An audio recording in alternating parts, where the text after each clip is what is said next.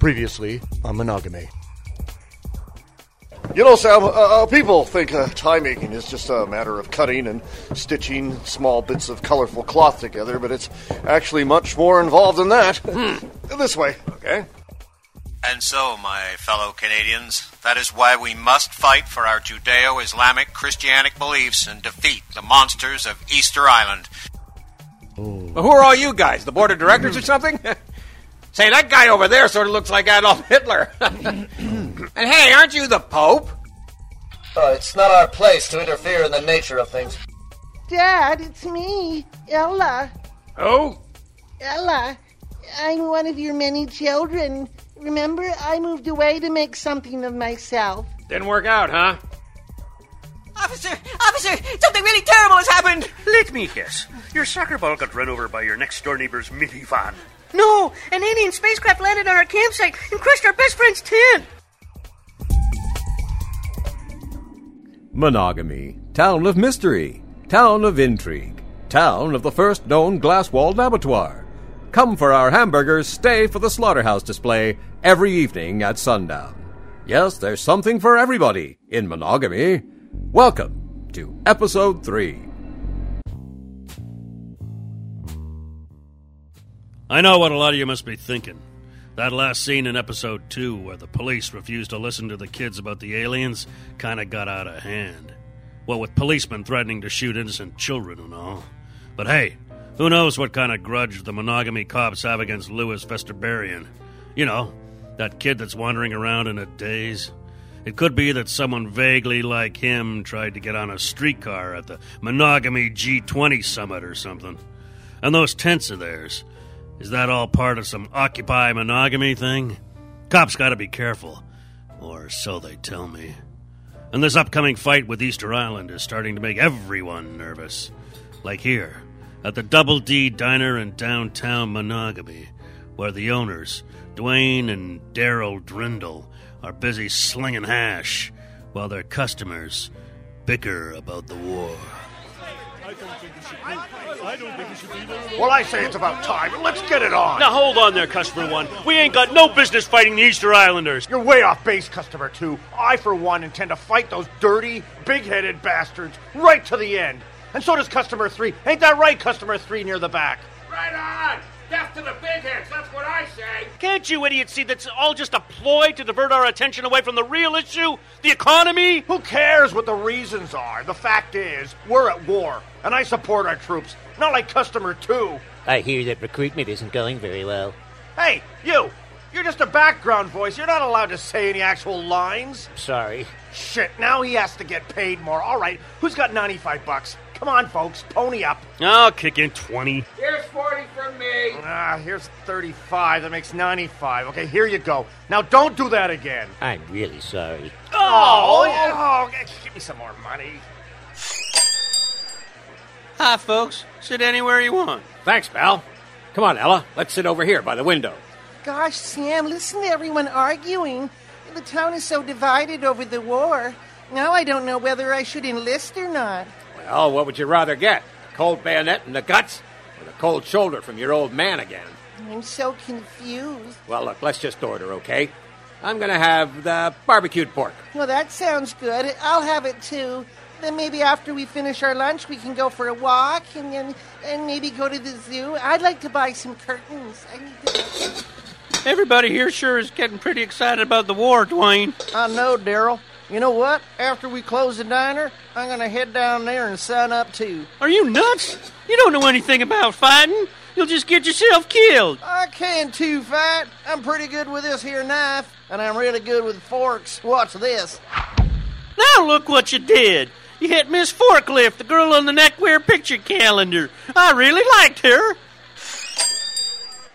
Okay! Everybody put your heads in the air. I'll blow all your fucking heads off. This is a robbery. Hi, Bob. Oh, hi, Daryl. Hi, Bob. Hi, folks. Hey, Dwayne. What's the matter with Dwayne, Daryl? We had a fight.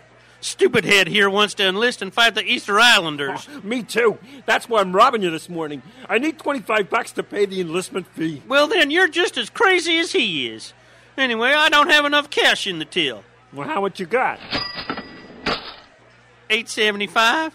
How long you been open today? We opened at 9.30. I thought you opened at 6. Well, we changed that in November after Grandma died. Oh, hell.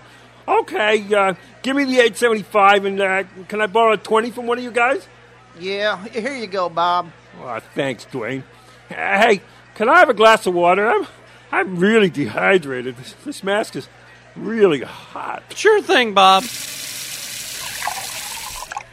Here you go. Well, it looks kind of red and dirty like. What's that floating in it? I thought you said you were thirsty.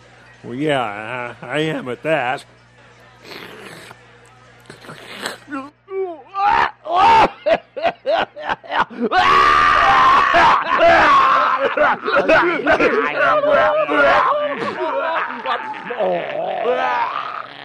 Oh my God, what's happened with Bob?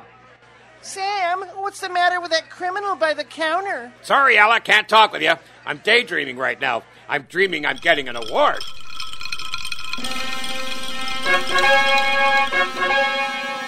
And so, for creating a tie that catches vomit and other bodily spills, Sam Toad is awarded the Nobel Prize in Science. Ladies and gentlemen, the spillage tie.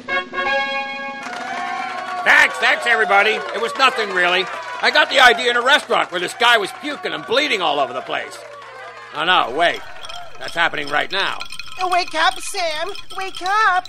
Uh, we have to get out of here. There's a horrible contagious disease happening. Let me out of here! Hey, Bob, wait! You forgot your money! Guess he's excited about signing up. Of course, it could be all that blood that's coming out of his face. Listen, Dwayne, I've been thinking. If enlisting is what you want to do, then you go enlist. In fact, you know what? I'm going to sign up with you. We Drindles got to stick together. Well, thanks, Daryl. I appreciate that. I really do. Hey, did you try some of that barbecue pork I got this morning? It's some good. yeah, it's delicious, all right. Where'd you buy it? I didn't have to buy it. I found it in Frank Van Keeken's van out near the highway this morning. The truck looked all burnt like. Nobody was around, and I was worried that the meat might rot in the sun, so I took it. Some things you are smart at, Dwayne. I'll give you that. Well, ain't that a kick in the head? Looks like something evil is swimming about in the monogamy water supply, and it was never that great to begin with. Last week I turned on the tap and a bone came out of it.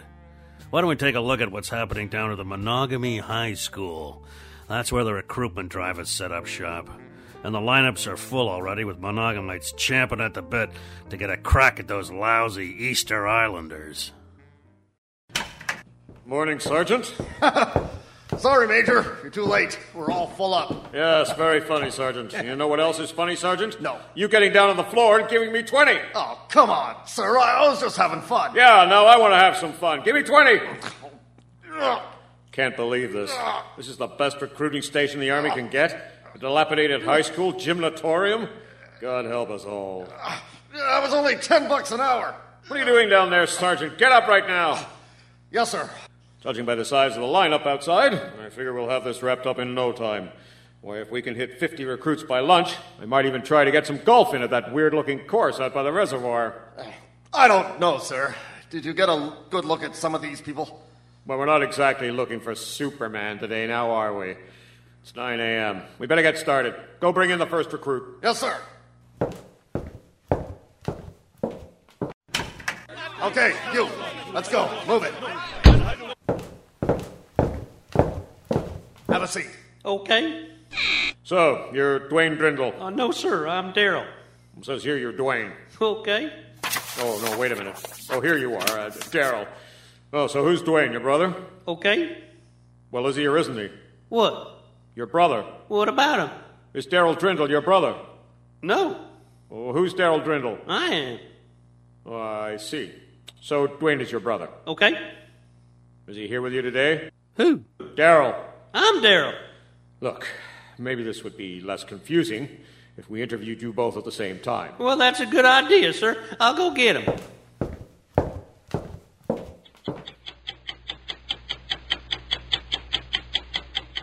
What time is it now, Sergeant? Uh, 11.30, sir. What? It's been two and a half hours since he went to find his brother? Yes, sir. You fell asleep. Uh, maybe I should go see where he is. Oh, good idea, Sergeant. Thank you.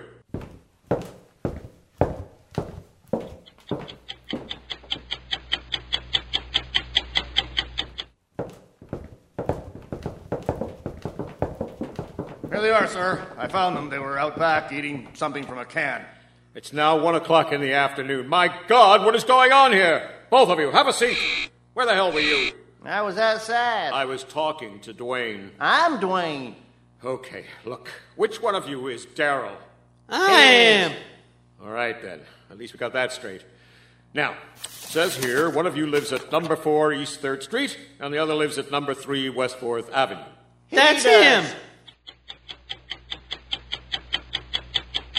Sir, it's 4.15. We really had better interview some other people now. It's almost closing time. 4.15? How the fuck did that happen? Fine, whatever. Bring the next applicant in. This is Father O'Malley, sir. Father O'Malley. So, Father, why do you want to go to war? You're a man of the cloth. I know, eh, but it's about time someone stood up to these damn Easties. It would be best if we could save their souls, of course. But barring that, I say frag the motherfuckers with extreme prejudice. Amen. Next. Uh, this is Gordon Jenkins, Major. Your name is Jenkins, is that correct? Jenkins, are you talking on a cell phone? Oh, Yeah, sorry about that, Major. Uh, i- It's important, but uh, uh, th- yeah, that's right. Uh, Jenkins is my name. Hey, Phil, baby. Yeah. Yeah, I'm glad you got my message. Yeah, man, I- I'm down at the recruiting station right now. Age? Uh, uh, 32. Uh, I don't know, uh, about an hour, I guess. Shoe size? size 10. Uh, yeah, sure, I can meet you at Molly's. Religion? I'm a Protestant. Uh, no, Phil, the doctor says that's all cleared up. But I'm telling you, I can still feel them under my skin. Well, I, I don't know, but as far as I can tell, they only come out during the night, and then they crawl back in by morning. Next. Why is this man wearing a ski mask, Sergeant? Says his name is Bob Criminal, Major. Bob Criminal, huh? So, Bob, what do you have to say for yourself? Put all your fucking money on the fucking table. Jesus Christmas.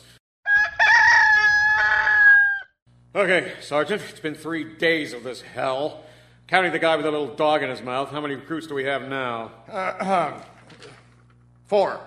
You better not be including the Siamese twins. Okay, two.